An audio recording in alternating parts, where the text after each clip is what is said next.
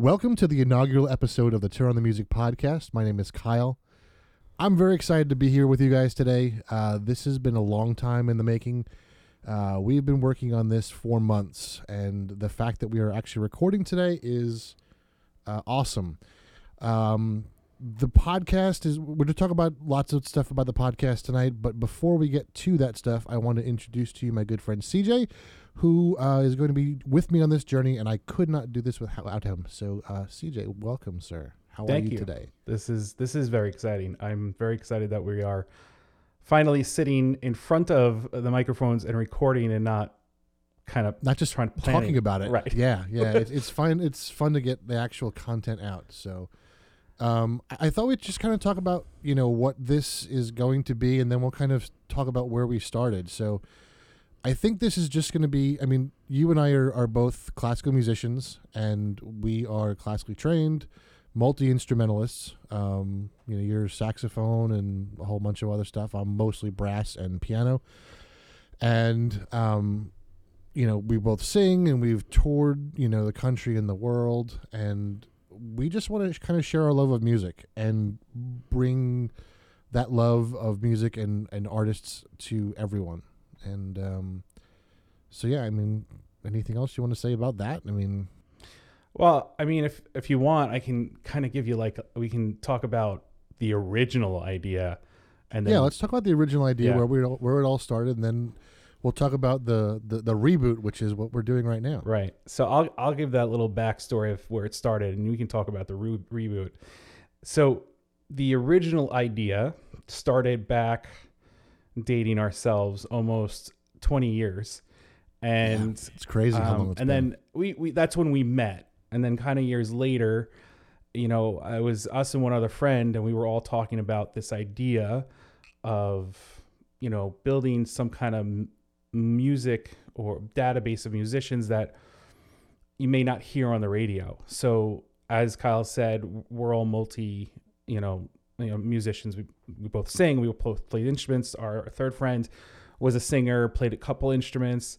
So it was one of those things that we were kind of like, all right, cool, let's do this. And we started talking about the process. We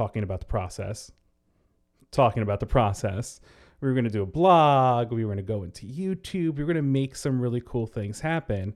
And the really cool thing is that it gave me a reason to learn web design. It was how I started learning web design. I remember that, yeah. I used it as, and I'm still old school web design because of that, but, No, whatever. That's a very good point. And it gave me an idea to play around with, logos. So I started doing logos at that time. So it's a very good point. And then eventually we were, ready to go. Some stuff happened. Unfortunately, that friend that we had, we no longer speak to, but nothing bad. Just, it was just the time of changes. Yeah, we all kind of moved. Yeah, and exactly. We're in different parts of the country now, I'm 800 miles away from you right now. Yeah. So, yeah. And we just, life gets in the way and we know that happens. And that ended in 2009. I only know this because that's when we started and ended the Twitter account, when Twitter was kind of coming about. And this kind of leads into the reboot, which Kyle's going to talk more about. So the reboot actually started with a bad day at work when my boss called me over and said, hey, by the way, we're getting rid of Zoom. We're going to use Teams. And goodness. Oh. Really?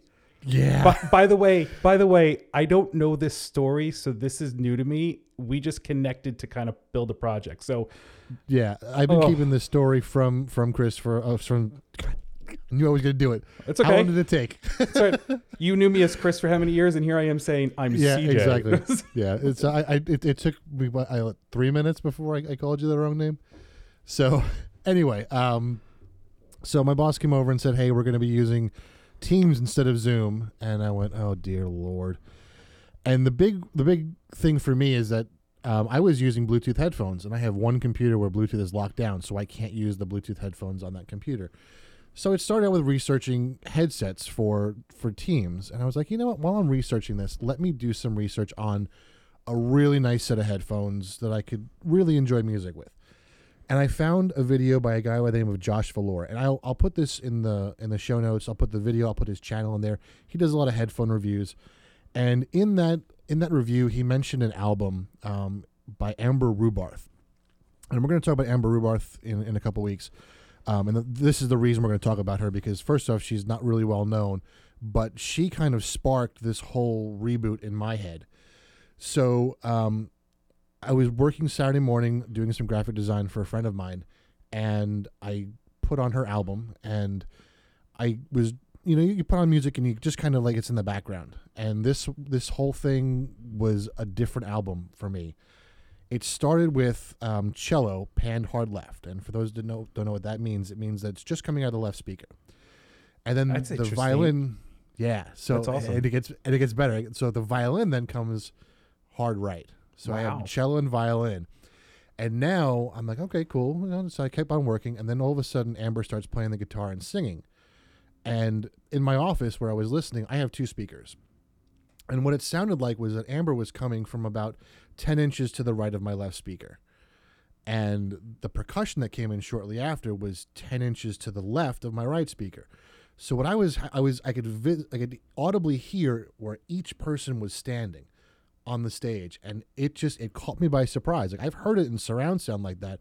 I've never heard it come out of two speakers like that. And I just stopped what I was doing, and I closed my eyes, and I listened for several tracks. And I remember there was like the third or the fourth track on the album. It's she stops singing and the percussion becomes front and center. So it's, you know, cello on the left, percussion center, and then, you know, the fiddle on the right. And I remember just closing my eyes for the whole album and just listening, hearing how these people were moving across the stage. And at one point I opened my eyes expecting to see them standing there. And it was my whiteboard. And I was like, oh, that's disappointing. And a couple days later, I ordered the headphones that the guy was reviewing. And, you know, as I do with all my audio stuff, I put it through a test. And I have a list of songs that I kind of test the stuff so I know what it sounds like compared to my old stuff. And the first song I listened to was Sir Duke by Stevie Wonder. And one of my favorite songs of all time. And I love Stevie to death. He's an amazing musician. And I remember listening to it, and I was all of a sudden hearing things that I've never heard before. I mean, I've heard Sir Duke thousands of times, but now I'm hearing like the intricate parts of Sir Duke that I've never, ever heard before. And the weird thing is I'm sitting there and like it was almost like sitting in the studio with them because they were coming from different directions. I could hear where the bass was. I could hear where the piano was and hear where the background vocals were and the strings and all this sort of stuff. I could feel where they were just by listening. And then I started listening to Superstition by Stevie Wonder, which is another great one. That one boggles my mind because he played drums, bass, and 8 keyboard parts on Superstition. I had no idea there were 8 keyboard parts on Superstition. That's amazing. And what I always thought was just one. And then now that I'm listening, I heard 5. And they were all panned differently. That's crazy. I never heard it before. So what this turned into was all the music that I loved and have loved I'm now hearing again, almost like for the first time again. So it's like falling in love with this music that I've loved forever again, and it's awesome. So how far back was that from like now? Like a few months ago, a year ago? This was a couple months ago. So this was probably late October, early November. It was shortly after that happened where I contacted you and said, I was going to say, because it's let's all right. do this. Yeah.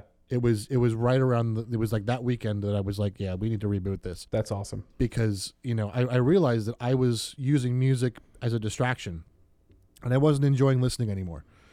And shortly after that, you and I have talked about this a little bit where I went through the exercise, I guess, of listening to an album a day of stuff that I would never listen to. Like, I'm not a big Beatles fan. I sat and listened to the entire Let It Be album, the entire extended cut where they have all the, you know, the outtakes and the rehearsals, 3 hours of the Beatles, which was not fun. I didn't like it, but, you know, trying to appreciate the stuff that I, you know, don't really listen to. You know, I had never listened to a Taylor Swift album until December. I had never listened to an Adele album until December. I have played more Adele and Taylor Swift in my career than I want to admit, but I never sat down. I mean, when you have artists that are like that and that are so huge in the industry, right? You know, you have to respect what they do and you have to at least take a listen. I would have loved to experience that day in front of you, just watching you listen to these albums. Well, here's the funny story, because I did the Taylor Swift at work. Right. And I was using the new headphones, which are open back headphones. And right. The open back headphones, they're They're not isolated, so people can hear what you're listening to. So there was a lady who sits around the corner from my desk. She comes running around. She goes, "You're listening to music?" I go, "Yeah, I'm sorry. Am I bothering?" She goes, "No, no, I love it." She goes, "But Taylor Swift?" It's like, yes, it's Taylor Swift. That's too funny. You know, and it's not that I don't appreciate what she does. I really appreciate her songwriting ability. The fact that she's re-releasing everything is amazing. And it's just not something that I gravitate myself towards. But the fact that she's done what she's done is incredible, I think. And I think the same with Adele. Well, and I think that's a big part of what this is too, is we are not here to insult musicians in any way, shape, or form. We are here to introduce ourselves, including those who are going to be listening to us, to musicians that you never would have thought about listening to. You know, like, yep. I particularly like Adele.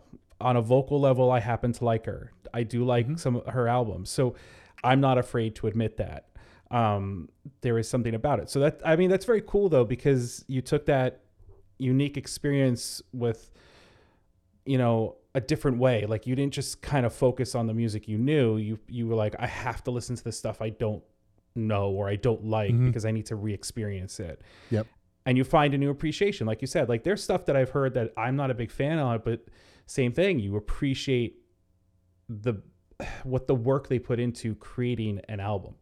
One of my coworkers introduced me to Coheed and Cambria, and I've heard of them. I've never listened to them.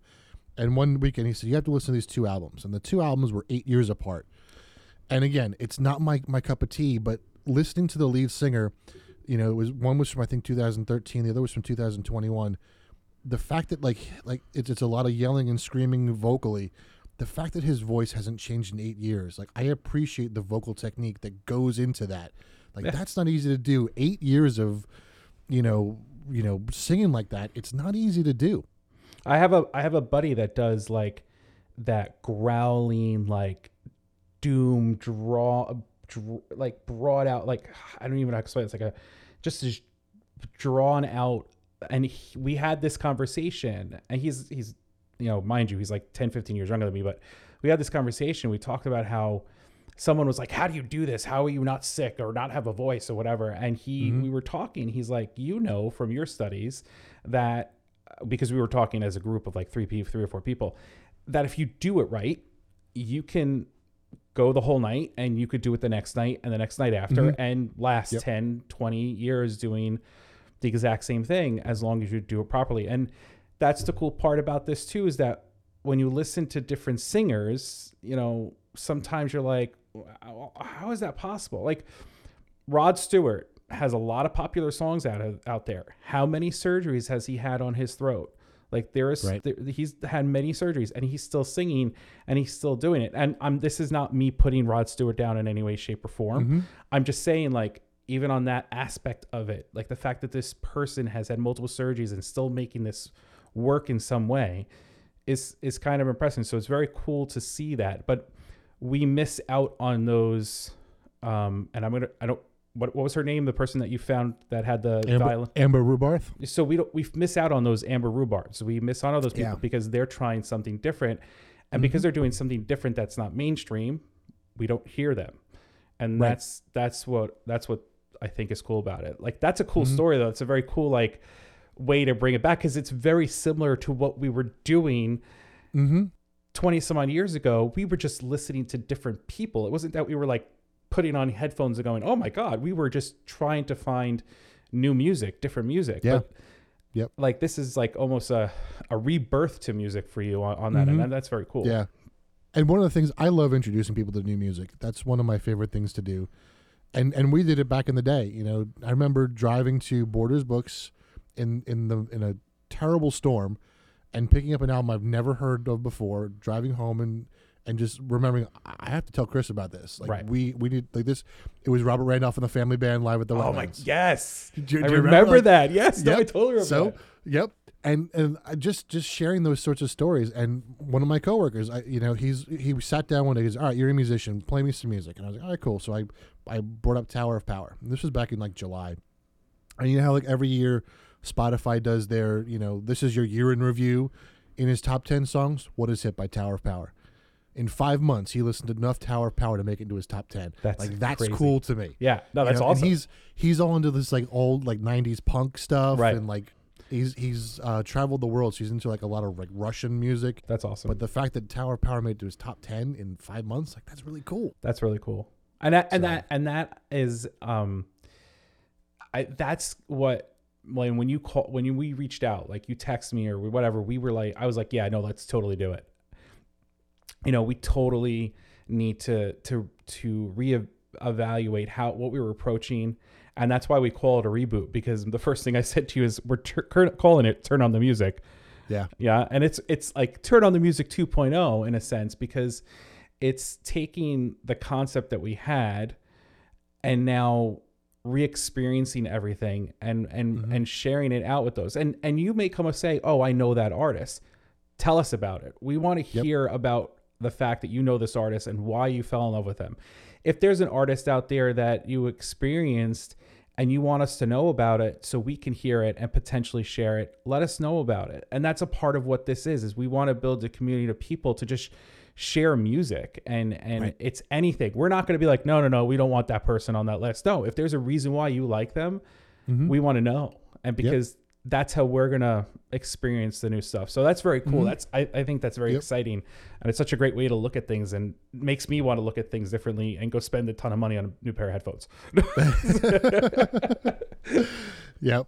And honestly, like as much as the headphones have helped and the speakers have helped, like you don't need it. Like right. what you need is the love of the music, and that's I think what we're trying to share is that sort of love. And I guess now is a good time to explain like what we're going to be doing over the next couple of weeks. We're going to kind of alternate the next couple of weeks. We're going to introduce you to some artists. We're going to start off with Amber Rubarth because she was kind of the inspiration for the whole reboot. And then we're going to interview some friends of ours and musicians that we know and talk about their love of music and how music affects their lives. And then we're going to go from there. Like we've got plans. We're talking about doing, scores from movies and, lots of things. We talked about doing kind of a best song of the 80s, thing, which is going to be fun, I think. So it's going to be a great opportunity to share music with everyone. Yeah, I think it's going to be a fun journey to be able to build a list of songs and mm-hmm. and share amongst. So, and that's the thing. It's going to be very eclectic. Like we're not going to be stuck on just one genre of music. You know, I'm sure I listen to stuff that Kyle doesn't listen to or. Mm-hmm. We'll be sharing stuff to each other that I have, and we're going to have to listen to it before we, so it's like, that's the cool thing too, because we're both experiencing new things while we're doing this and while we're recording. So, and I love finding the new stuff too. It's not just sharing it. It's finding the stuff that I'd never heard before. Yeah. And that's the cool. Yeah. That's cool too. Like, and over me for myself, like I've kind of stuck around the stuff that I've known just because it was easy for a while, but in the past, it's ironic, in the past like 6 months to a year, I've been saying kind of like, I need to change this up or I need something new. And it was just very interesting that around that time is like, hey, do you want to do a podcast?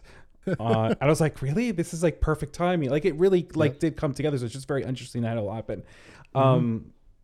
So just to kind of explain the interview episodes. So these people that we're interviewing are, I'm going to say quote unquote local artists. These are people, friends that we know or friends of friends that we know that do perform or they are in the music field in some way, shape or form, but they're not as well known as others. They may be music teachers that do private lessons and perform on the side. They may have another profession and play an instrument and just music is a big part of their life in some way, shape or form. So these interviews are going to be of and I don't want to say everyday people because to us, they're not everyday people because of how talented they are.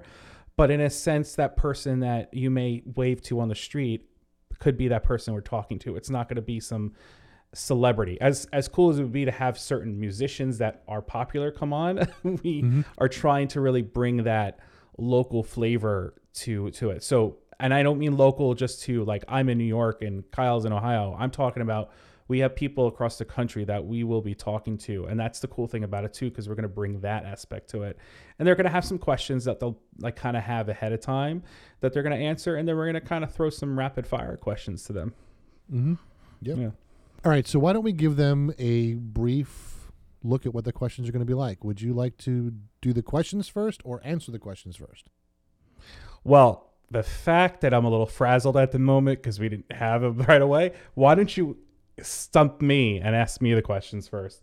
Now, mind you, so everybody knows who's listening, we have a list of questions. So yes, I've seen them before.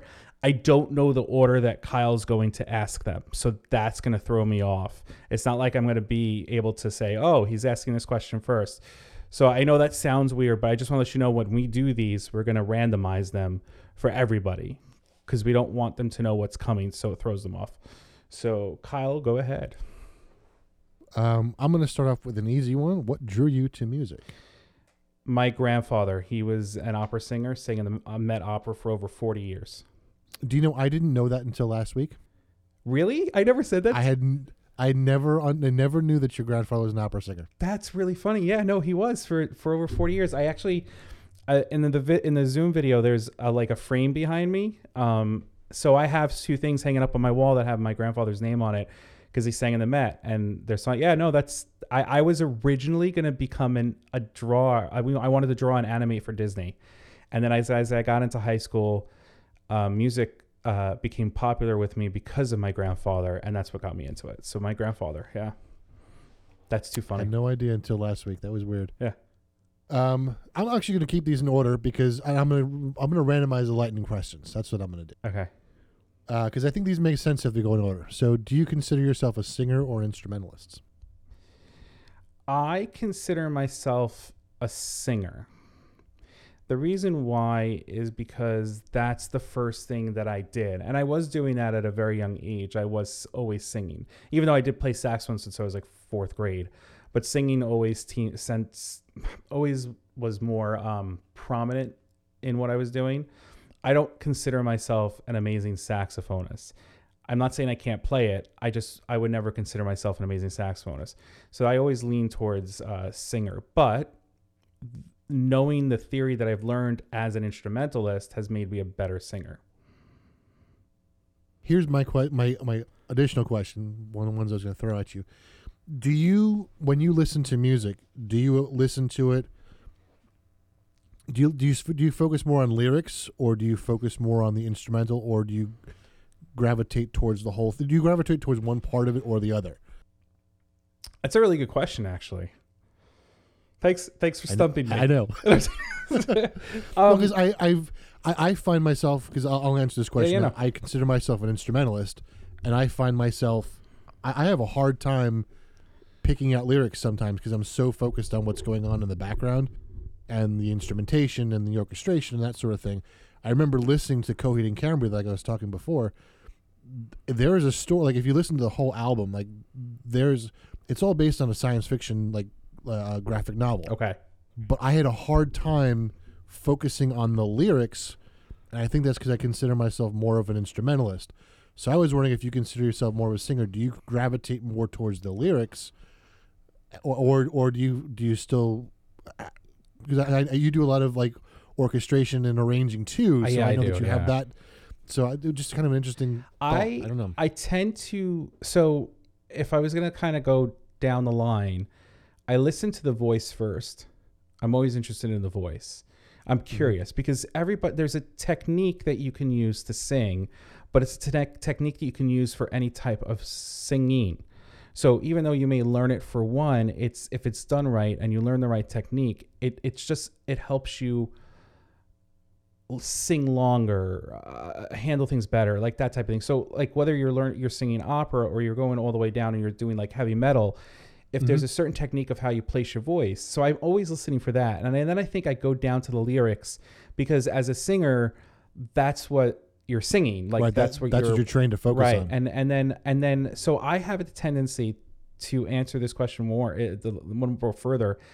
I'll listen to the same song like 3 or 4 times because I'll listen to the voice, then I'll listen to the lyrics, and then I listen to the background of what's going on. So gotcha. It yeah, no, I do tend to go towards a voice, which is really funny because when I was younger, when I was in college, I did not like going to see choruses sing. Really? I did not. As I got older, I wanted to go more often, but as I was in college, I was like, I really don't want to see the chorus, but I'll go see the orchestra or the band. It's really and what's for me, like, I cannot watch an opera. I could watch a symphony all day long. Sure. But opera? Yeah. Nope. No. I was in Vienna. Yeah. I saw the Vienna Philharmonic play in the Vienna Opera House. Bored to tears. Yeah. But every Thursday morning, my roommate and I would go to the New York Philharmonic open dress rehearsal, and we just watched. That's awesome. I loved it. That's cool. It was great. Yeah. What instruments do you play? I play the saxophone. I do play the clarinet, and I do play the flute a little bit because I learned them because of how they're connected to the saxophone. Mm-hmm. I don't really play much more than that, but I'm gravitated towards the woodwind instruments, so I can pick them up. Like, I have played oboe a little bit, and I have played that stuff. So it's just a matter of me kind of sitting there and learning the keys or relearning the keys in a sense, or right. You know, all that stuff. Yep. But just remember the fingerings. Yeah, the fingerings. Thank you. I couldn't think of the word. I'm that good of an instrumentalist. I couldn't think of the word fingerings. Well, that's why you don't teach. All right. That's a guy. Exactly. So it's, I tend to do that. I would love to be more proficient on the piano. Like, I can clunk out stuff, but I'm not a piano player in any way, shape, or form. Not like Kyle. Kyle is totally a piano player, organist. And what's funny, I wish I were a better piano player and organist. So. But I think that, you know, going to this question, I think that is true to anybody who plays the instrument. Mm-hmm. If you are that type of musician, you're always looking to grow and become better. So you're never going to consider yourself an amazing pianist, or I'm never going to consider myself, even as a singer, I don't consider myself an amazing singer. I'm always trying to do better or do more. So yeah, I started when I was, what was it? Like, I was in fourth grade. So that's about the time I started really getting into music, was fourth grade, playing saxophone, singing, because we kind of had to be in the chorus and stuff. So I got into it.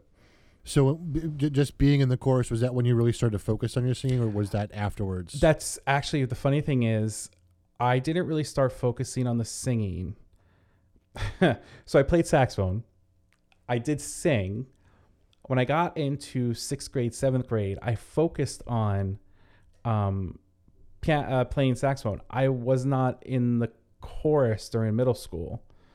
And then ninth grade came around and I auditioned for a show. It was Kiss Me Kate, and I didn't get anything, which is fine. I was in ninth grade. I didn't expect to get anything, but I was asked to audition, and I got, what happened was two of the guys had to pull out like 2 or 3 weeks before it started.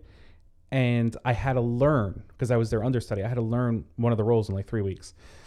And well, I wasn't the understudy. I became the understudy, which is why I had to learn it in 3 weeks. If I was understudy, I would have learned it before. I did all that. I sang. Apparently got a really good review in the school paper. And because of that, the chorus teacher was like, why are you not singing? So I was pulled into chorus. So I kind of sang a little bit. So it wasn't until like 9th or 10th grade that I really started picking up my voice and singing and really focusing on it.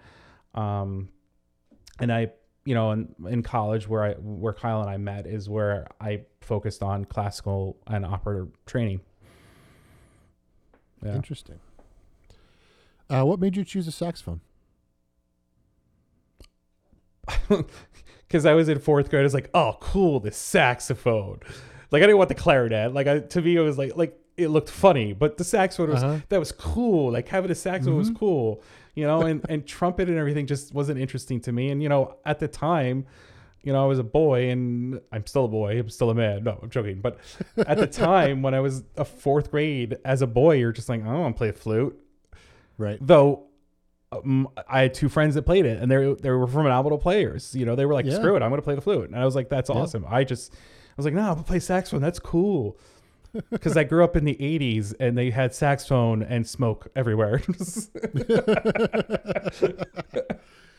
What kind of music do you perform most? Nowadays, not as much as I like in the sense of performing, but I haven't done classical or opera music in a long time. I do miss it. And I feel like I would, for me to do it well, I'd have to kind of like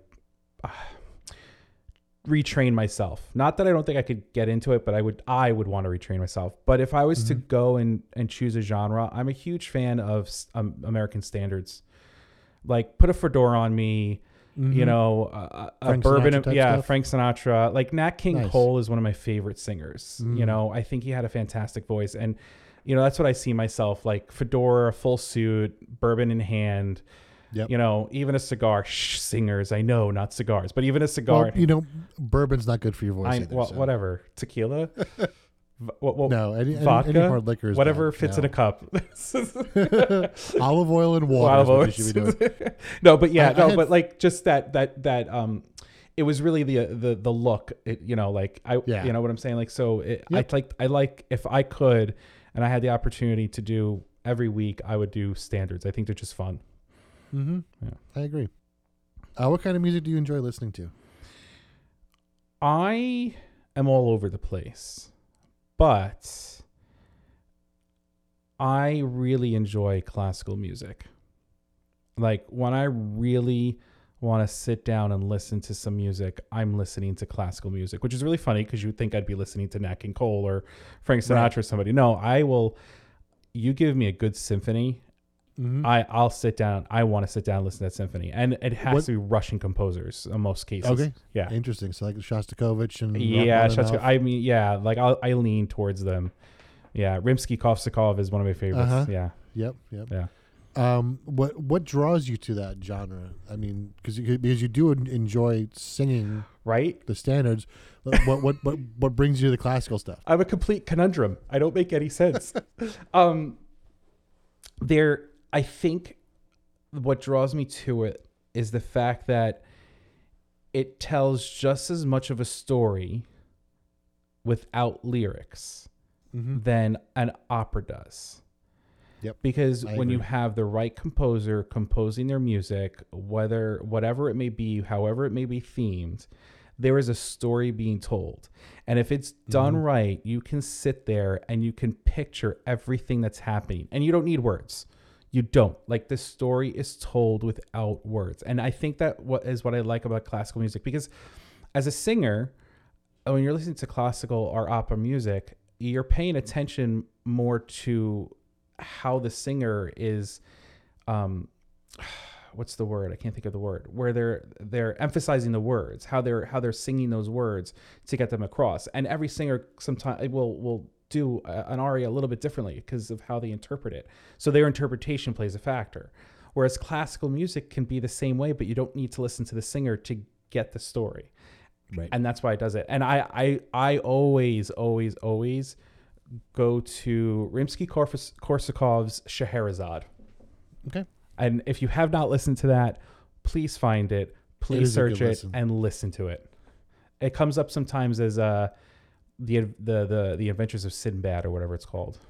Yeah. Excellent.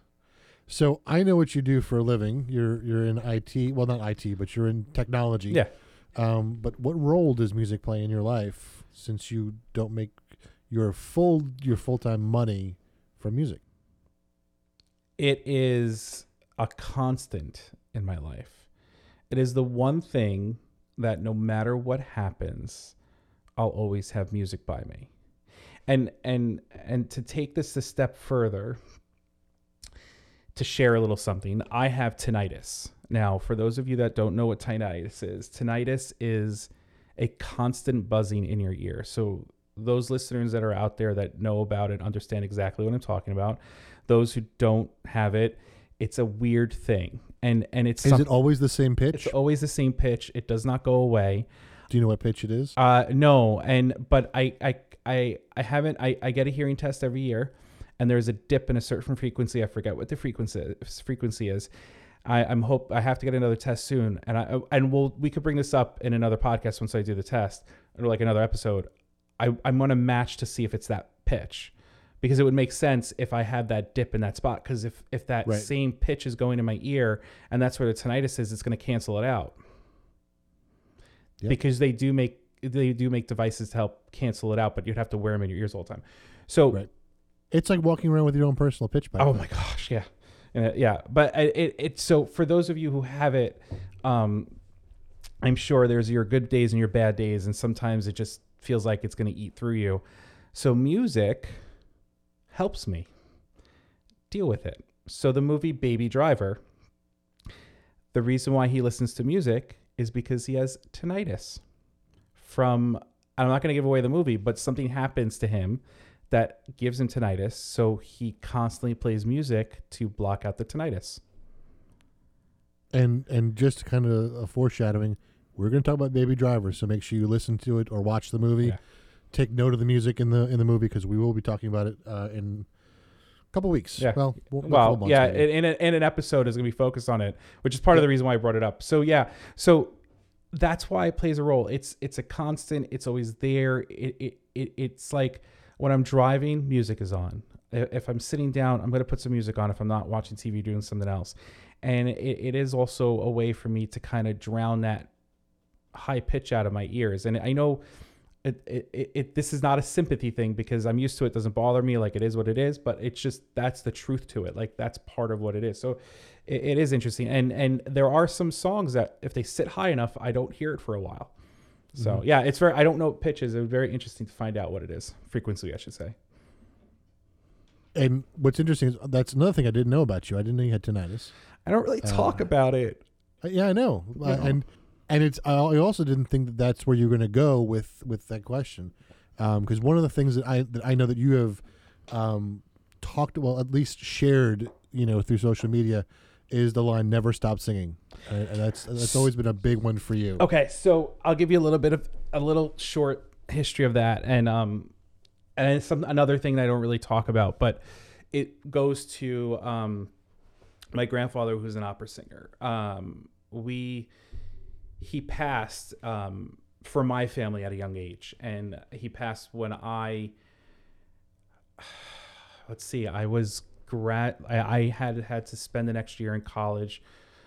So he passed away in 2002, which was the year I did my recital. So he passed, unfortunately, before I did my recital. So he never had the opportunity to, in the sense of a physical presence, he was not there. So that's all I'm going to say. Mm-hmm. So, I performed it. I did my whole thing. Like, there was a couple songs I did in there for him.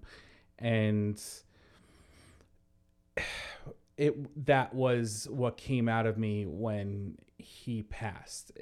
I was writing, I have actually a whole poem written, which I'd love to turn into a song one day, about never stop singing, because depending upon what your belief and what your faith is and how people talk, the whole idea is that wherever you go next to, so I just think that he's hasn't stopped singing, and that's how I see it.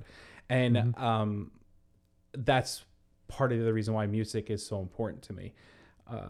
But on the constant, on that role that it plays, it's still that constant, like, there. And it's an emotion that's always there to help you.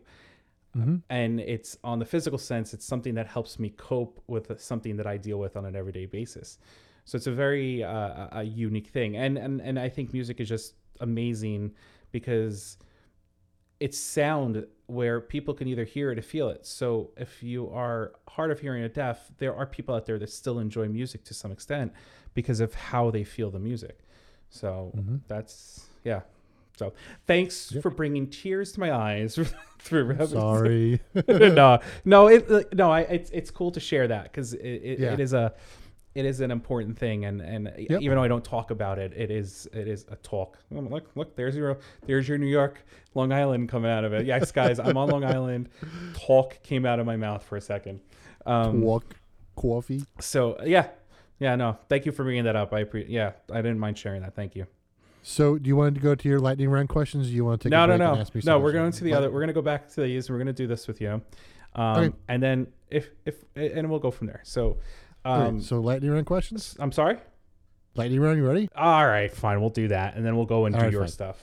If you want me to go, I'll. No. Let's do lightning round. Let's do it quick. All right. Guilty pleasure. Song or artist? Shakira. Guys, it has nothing to do with the way she looks. I'm not saying that she's not a beautiful woman, but I think she's talented, and even though she's on the mainstream, she is my guilty pleasure when it comes to music. And I'm impressed and respect her for learning English through music. Favorite song? Favorite song? Not off the top of my head, I don't have a favorite song. Yeah, I that's one that's going to stop me. I'm going to go with Smile, written by Charlie Chaplin. Okay. Yeah, it's a fantastic song. It's not very well known. If you guys have an opportunity, Nat King Cole sings it. Michael Bublé does a version. It's Smile, and it was written by Charlie Chaplin, which is, I think, pretty awesome, too, because of who he was.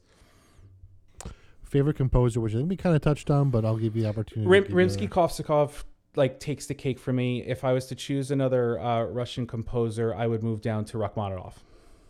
Very nice. Yeah. Favorite band? Favorite band? I'm going to go with... Wait, am I doing Guilty Pleasure Band, or I'm doing This is up to you. I mean, I kind of look at this as kind of your go-to band. These are not really rapid fire, are they, right now? No, they're really not. I'm trying to go fast. No, but this is good. We're hashing it out. We're trying to figure it out. Yep. Favorite band? That's hard because I go with singer, and I would go with Nat King Cole. You know, all right. It's not, I don't know if it's considered band, but right now, Jeff Goldblum and the, what's the orchestra that he's with? I have to find out, but Jeff Goldblum and that band and that orchestra he's with is phenomenal. Fair enough. Yeah. Most memorable concert. Now this is a concert that you've attended, to see some sort of, I don't want to talk about any concerts that I've gone to because of what they were. Fair enough. All right, we're gonna let the cat's gonna come out of the bag. My favorite one is the Monkees. When I was a kid, I had the opportunity to go, and honestly, I know this is rapid fire. Ian Anderson. Oh, that's a good one. It wasn't Jethro Tull. It wasn't Jethro Tull. Ian Anderson. Peter Frampton opened for him. Ian Anderson. Oh, wow. Anderson played flute, of course, and he had three musicians from the Manhattan School of Music. I think a cellist, a violist, and a violinist that played on stage with him. That's awesome. Ian Anderson, for those that know who Ian Anderson, he is the lead singer to Jethro Tull. Very brilliant guy. There are two albums that I love by him are Divinities, which is a completely classical album. That's beautiful, fantastic album. All, and then the other one is The Secret Language of Birds, and the whole album is. So the whole premise behind the album is that he can communicate with birds. He can play something on his flute and say, okay, the bird's going to respond like this, and the bird responds. So it's amazing. He's an incredible guy. So that's cool. Yeah, Ian Anderson is there. Okay. Yeah. Yep. Most memorable performance, personal performance. Personal performance was I was in high school, and I was asked to sing a solo for my choral teacher, ironically, her last concert with us. And I was asked to sing Music of the Night from the Phantom of the Opera, and it was full chorus behind me, and I sang it. And, Nice. You know, I was nervous, but I was singing this because she was retiring, and I was thankful that she asked me to do it. Mm-hmm. So I sang the song, and I went back into the chorus, you know, that Homer Simpson meme where he just kind of falls into the bush. That's kind of what happened to me, is I kind of just fell back into the chorus just to kind of get away. Uh-huh. I didn't bow. I didn't do anything like that. And I was told to come back out and bow. And at that moment, as I came up from bowing, everybody was standing, clapping. And that, nice. I was 17, 18 years old. And that was so impressionable, because even though I was older in the group, it was just that was my first big thing. And then I found out later on that half the chorus did not finish because they were crying. Wow. Yeah. So and I don't talk about it because it's just, I don't, yeah. That's not what I do. It's not something I'm not going around, hey guys, did you know about this? It's not what I do. But yeah, that's probably one of my, and that's high school. That's not even college. That's high school. Mm-hmm. Yeah. Is that it? Did we do them all? Favorite album. Favorite album is going to be, I don't know the title off the top of my head, but it is a Nat King Cole album. It's all his most popular song, one of his. It's just phenomenal. But most of his albums, I love. So, but I don't remember the name of the title, which is really bad of me. I just know what the album artwork is. So I'll tell you what we'll do. What we'll do is we'll figure it out and we'll put it in the show notes. Yeah, that's fantastic. And you know, sorry guys for the non rapid fire questions on my end. Well, I have to tell you, because I knew we were doing this, I've looked over the rapid fire questions and my answers are not rapid fire. So. All right, so I'm going to start with the set that you asked me prior, and then I'll do the rapid fire. I may just do them in order. I may random. I'm not sure yet. I'll decide when we get there. So question to you, what drew you to music? I did not put myself into music until my mom and dad did. When I started playing the piano at 5, I hated it. And then when I got to middle school, I just enjoyed it. I just started playing a lot. Mostly piano. When I was in, I'll get to the instruments later, but mostly piano is what I really enjoyed playing. So just the love of, it's almost like a puzzle to me, because when you get, a piece of music in there, you have to worry about like, how do you finger the notes, and like working now on like Chopin etudes and stuff, like how do you get your fingers to do that, in an efficient way. So it's the love of the music and the puzzle element that kind of satisfies me. That's awesome. Okay. So do you consider yourself a singer or instrumentalist? Instrumentalist, 100%. I do sing, and being a pianist and having the training that I had in high school, a lot of like churches around the area like me as a singer because I can read really well. But I don't consider myself a singer. I don't think I have a very good voice. I just consider myself someone who reads well and can sing tenor or alto. He's all right. He's all right. He can sing. No, he can sing. We've sung together. He can sing. Yep. So following up, because you are a tenor, right? I am. Yeah, I'm a low-ish tenor. Okay, but kind of high-ish. When I'm singing, I can sing alto comfortably. Okay, but with COVID now, I have not sung in 2 years, so I am way out of shape. So, just in case you guys weren't aware, we're both tenors. So if you can't tell from our spoken voices, we're both tenors. Think about that. I tend to be a very dark tenor when I sing, which is why most people don't realize I'm a tenor. So I just had to ask that because I was curious. So on that. Okay, cool. What's interesting is when we met, I was singing bass. That's true. You were. I was singing soprano. Then... No, I'm joking. and I realized after a couple of years of study with a voice teacher that I was much more comfortable in the tenor range. I have a large range, but the resonance is not in the bass area. It's in the upper register. Right. So. And that, that'll be discussions down the line, but that's awesome because there's ways you can improve that. That's awesome. All right. Very cool. Kind of touched on this, but we're going to ask anyway, what instruments, if any, do you play? So piano is what I consider my main instrument. I also play organ, like church organ. I don't consider myself a concert organist, but I consider myself a church organist. Playing hymns and service music mostly, not the V Aaron and V Dor toccatas and stuff like that. I also play French horn, trumpet, trombone. If you hold a gun to my head, I can make noise out of a tuba, and I can kind of play the clarinet. Oh, really? Yeah, yeah. I never saw you pick up a woodwind instrument. My problem, so woodwind instruments freak me out because of the biting of the mouthpiece. Right. It makes my teeth vibrate and it freaks me out. I hate it. Yeah, that's interesting. He is a very good French horn player, even though he won't admit it. I know he plays it because we were in band together, and I know he plays well. So we know about piano was 5th grade. So when did you start picking? Five years old. When did you start picking up the other instruments? So in 4th grade, we were allowed to choose an instrument, and I'm indecisive, so I didn't really care. So they went, all right, you play the piano, you're going to play the cello, because no one knows how to play the cello. We don't have anyone who wants it, and it's difficult. You play the piano, you should be able to figure it out. I couldn't figure it out. And then 5th grade, the same thing happened, but with the French horn. They said, it's a difficult instrument. You play the piano, you'll be fine. And I was. So 5th grade, I started playing the French horn, and I played through middle school. I didn't play French horn in high school, actually, because I didn't like the band director. And in my high school, it was very difficult because our choral program and our band program were very, very active, and it was very difficult to do both at the same time.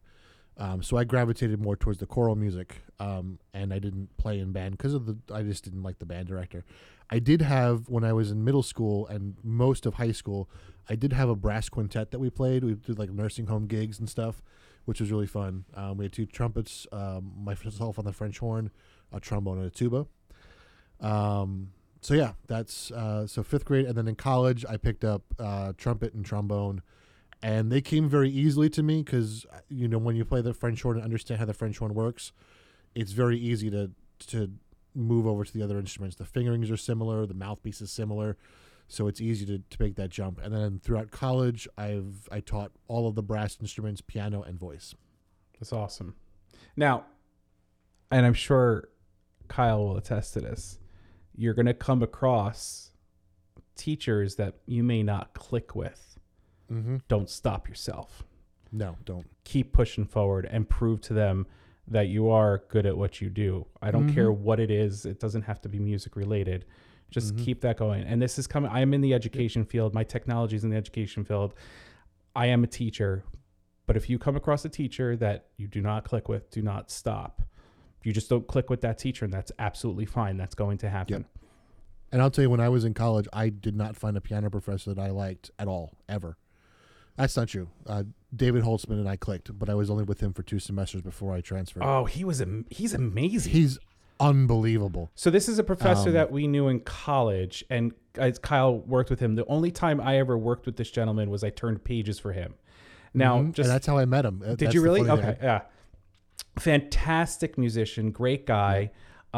He specializes in 20th century music, right. 20th century piano like debuts and world premieres. He was he played with a very big flair and a very flamboyant playing, which went with the music. Yes, it did. But as a page turner, you are the shrapnel might get you might get hit by flailing arms and there was one piece I had to turn pages for him, where he had to like pluck the strings inside the piano, so the music rack was inside the piano. So I had to like reach into the piano while he's plucking and flailing about and not get hit. And this was performed for the composer's 80th birthday party. And so he was sitting like right in front of us. It was, he was, but, was such a nice guy, you know, a typical, you know, he had the typical, and I mean this in a very kind way, like a typical musician eccentricity to him. Yes. But that's what made him so good at what he did. So I'm sorry I had to interject, but I just liked him. He was a good guy. I loved him. Yeah. He was great. And if I could have studied with him longer, I mean, he was the first person to really talk to me about piano technique and how to release my thumb and, you know, get the tension out of my hands. You know, no one else did that. Most of my professors in college were, your technique is wrong. Just fix it. Right. It's like, I don't know what's wrong about it. I have no idea. Right. So, tell me. All right. Sorry for that little tangent, but just had to share a little bit. So, So what made you choose your instrument / voice? I chose none of them. So which you mentioned a little bit before. Yeah. So piano was forced on me. French horn was forced on me. And I picked up trumpet and trombone because I was bored in college and did it. Again, very good piano player, very good French hornist, even though it's forced on him. Take that. And what's nice is that, you know, those especially the French horn and the piano, they just clicked for me. They felt right, and that's why I do them. So maybe it was good that you weren't forced. Like you were forced. I mean like you were forced to choose where you were forced to play. That's pretty interesting. Yep. What kind of music do you perform most? Now, I kind of know this answer, but I'm curious to see what you say. I'm gonna potentially throw you a curveball. Mostly sacred music. So a lot of the stuff that I do is church-related. Being someone that can play the organs, you know, well enough to lead a congregation. You know, when a church finds out that you're an organist, you kind of get sucked in and you become the organist because they are a dying breed. So I would say that sacred music is my most performed music. You know, church hymns, choral music, that sort of stuff is what I perform most. But I do, you know, my fair share of classical piano and stuff like that. So that's what you perform most. Mm-hmm. I'm going to add to this. What would you prefer to perform? Or if you had the opportunity to do it weekly as maybe a paying gig or just to do, what would you choose? I would direct a choir. Direct a choir. Mm-hmm. And I don't know why, but I can totally see that. Like, yep. And I would want to be in that choir. Yep. That's fantastic. Well, you have kind of sung in one of my choirs for a couple of weeks. Oh, I did. It's true. Yep, you did. I was bad, so he kicked me out. Okay. So next, we're going on to what kind of music do you enjoy listening to? Mostly funk, soul, and jazz. A little bit of the blues, classical music every once in a while, but mostly funk and soul. Tower of Power and Stevie Wonder, you know, Mingo Fish Trap, some of the weird ones, Bella Fleck and the Flecktones, Victor Wooten, to name a few. And I think what your guys are going to learn as you listen to us, we name some of the stuff now, but you're going to see a lot of what we do listen to as we move forward. Like, there's going to be so much more. You're going to just be like, but you said in the first... No, don't go by what we said in the first episode because more's coming. Yep. Yep. Now, what role does music play in your life? So music is becoming a way of life for me, even though I don't make my money as a musician. In fact, at the moment, I don't perform or teach. There was a point in time where I had 40 private students and I was working church gigs and making my money that way. I now work IT as a contractor for the United States government.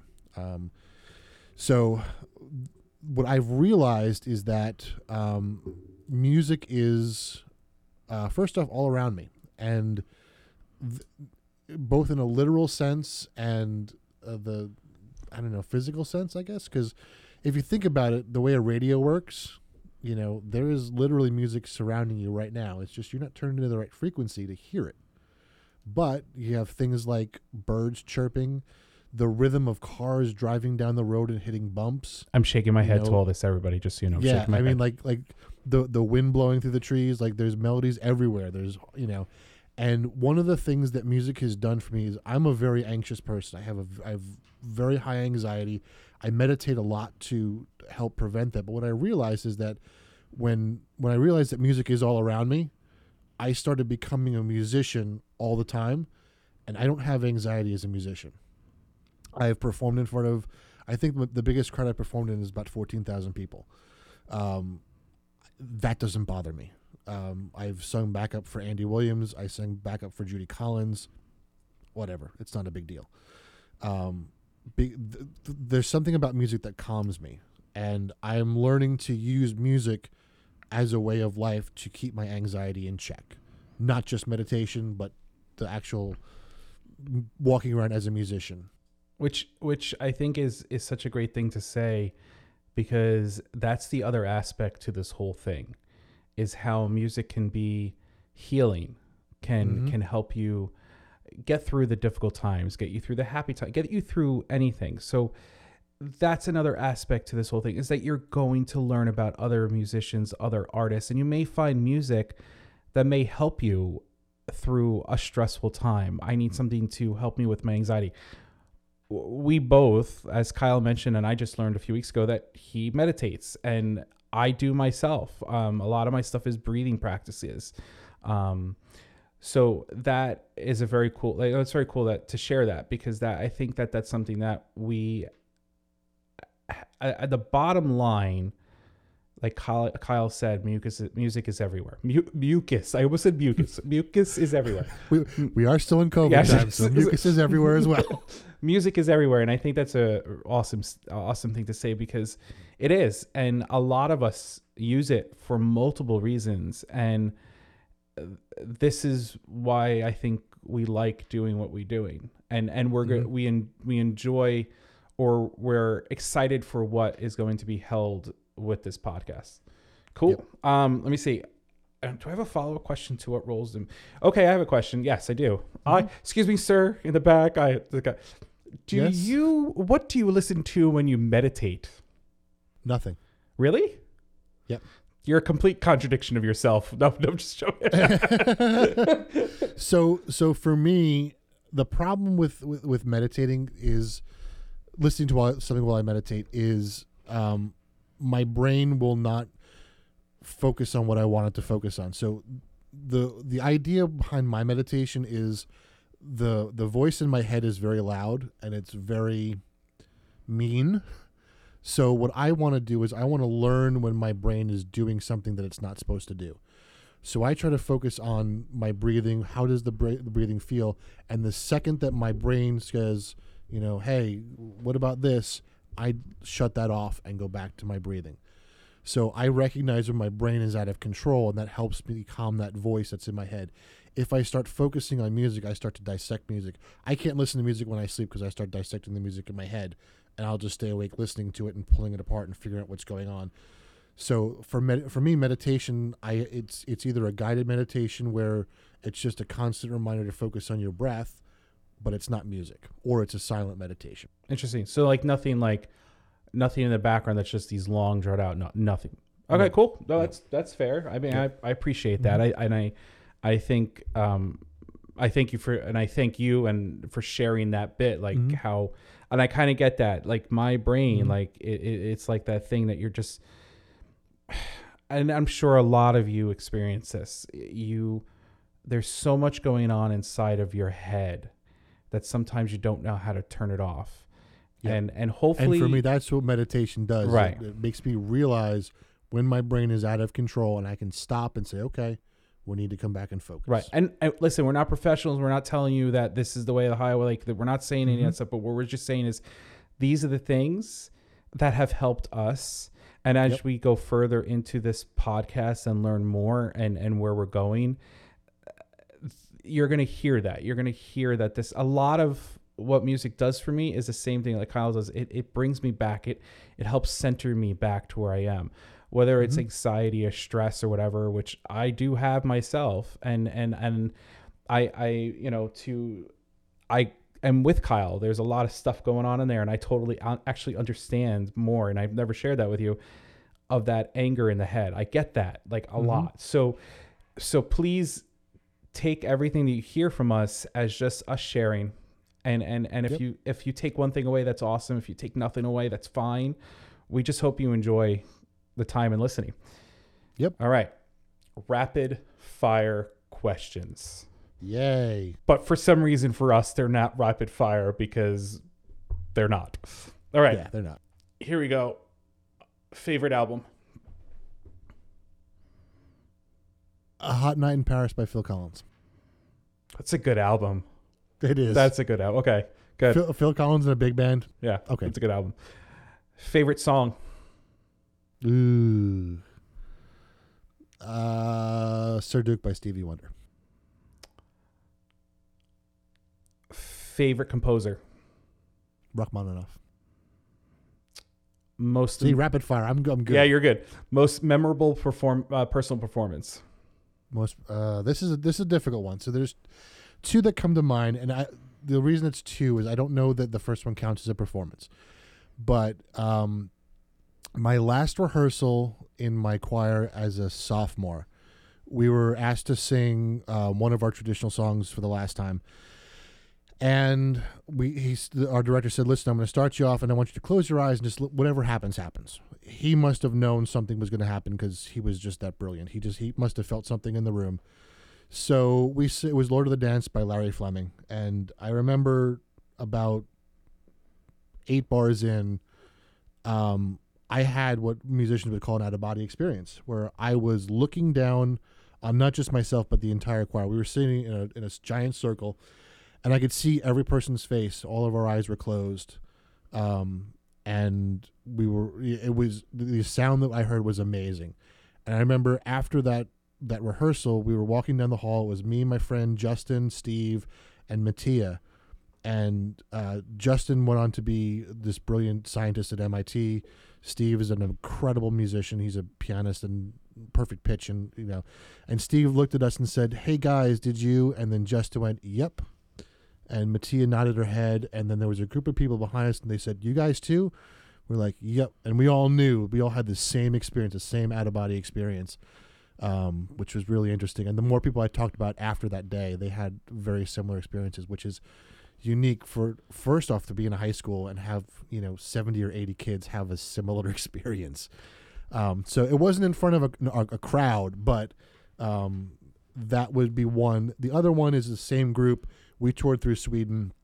It was our second concert in Sweden that we performed for our host families that we stayed with. And there was just something special about that concert. I have it on video. It was just a really well-done concert, and it was the connection that we made with the families. We were singing to them, to thank them for giving us a place to stay. It was kind of neat to sing in a country that you don't know. They speak languages that you don't know, but music still brought us all together. That's a very good point. I'm sure we'll touch more on that in future episodes. All right. Favorite band? Tower of Power. Most memorable concert? The last concert I saw was Victor Wooten, Reggie Wooten, Roy Wooten. I forget the keyboard player's name. Bob Franceschini on the saxophone, and Sinbad. Sinbad? It was Sinbad. He came up and played like rhythm and percussion, and it was the neat thing about the performance was Victor played none of his own music.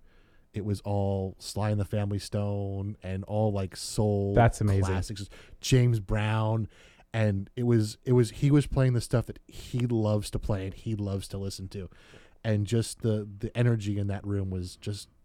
And then having Sinbad just jump around like a lunatic was fun too. So that's awesome. Guilty pleasure song artist? Carly Rae Jepsen, Call Me Maybe, and Rebecca Black Friday, and then most of the '90s stuff. And for me, they're not really guilty pleasures because I'm not afraid to admit it. Right. I'm open. I like them. Breakfast at Tiffany's by Deep Blue Something. Roll to Me by Del Amitri, all those like great 90s Sister Hazel stuff. I love Sister Hazel, All right, that was weird. Okay, so here, follow up to that. Ready? Okay, yep. Is it the music that is the quote-unquote guilty pleasure, or is it the fact that the music was so popular at a time where certain memories were being made? I think that's what it is. Right. So, and this I'm sure is something we're going to talk more about in future episodes and all that stuff. So that's another thing that I think is brilliant, what you said, because we can pinpoint parts of our lives based upon the music. Yep. I remember sitting in high school, or was it college?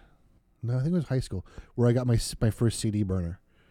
And I was burning like what the equivalent of mixtapes, on CDs and like playing them in my car, Right. And that was all that stuff. It was, Tal Bachman's She's So High and, right. All that stuff, brought me back to kind of high school. Listen, we're recording this, if you can't tell, after Meat Loaf passed away, who a lot of people love and a lot of people didn't like his music and whatever the case may be. I was a fan of Meat Loaf. His music, then the album Bad of the Hell 2, got me through a really rough time when I was a teenager, and that's a whole other story. That's not something I need to share. But when he passed, that was hard for me because it was like, but your music got me through a really bad time. And it wasn't just that album, because that album kind of helped me. And then it led me to his other albums. And as a musician, as an artist, as a musician, as a singer, I like him. And, I haven't really heard anybody say that they haven't liked him, but I know there's a lot of people also that'll be like, no, he's just kind of like whatever, but memorable things like stuff that kind of brings it back. Yeah. It's pretty cool what music can do on an all around level. It's not, what it does. That's the heart of this. Yeah. And that's the heart of the conversation that we had when we first did this 20 something years ago, and back in September, October, when you reached out to me, this was always the conversation of what music has done for us, what it does for us, and those artists and musicians that are a part of those moments. Mm-hmm. Yeah. Fun fact about Meat Loaf: my sister's music theory teacher in high school was one of Meat Loaf's keyboard players. That's amazing. Yeah, Frank Doyle. My brother rented an apartment from Meat Loaf's drummer's mother's mother. Wait, okay, let me do that again. He rented an apartment from Meat Loaf's drummer's mother, and in her window, which I love and which I thought is amazing, she had a gold cassette. Wow. Mounted to a piece of wood, and like I went to his apartment. You have to like go to see that window, and I thought that was the coolest thing. So that's too funny though. That's really great. That's too funny. All right. Cool. Good rapid fire. You were better rapid fire than I was. I'm horrible at rapid fire. You're a typical singer. You like to hear yourself talk. No, I'm just Italian. I just like to talk. Well, that too. Do you want to talk about what we're gonna be coming up with next? Sure. Yeah. So the next episode that you'll hear is going to be an introduction to the music of Amber Rubarth. Amber is a folk singer, which is totally left field for me. It's not something that I would gravitate myself towards, but. Her album is the reason that this became happening again, this reboot of Turn On The Music, and I need to pay her some respect. So we'll talk a little bit about Amber and her music, and specifically why that album hit me the way it did because of the recording techniques that were used to record it. So yeah, that's what's coming up next. And then we're going to do some interviews with some friends of ours. I have a friend of mine who is a fabulous cellist, and she is probably the smartest person I know, because she, as she was making her family, she made herself a string quartet that she can kind of travel with.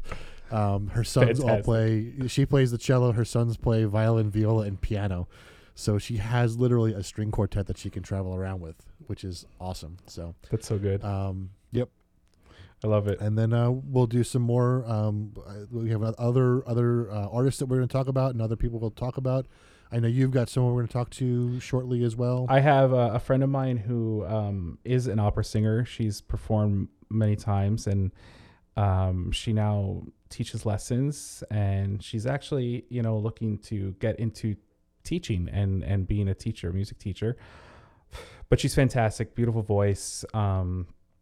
And then we have some more people coming on. We have a few friends of ours that we have and friends of their friends that we're looking into. And they're all do something a little different, and we're looking forward to sharing their stories. And I know that they're excited. I know someone who's towards the west end of the States that we'll be talking to. So it'll be interesting. And like I said, these are all local people.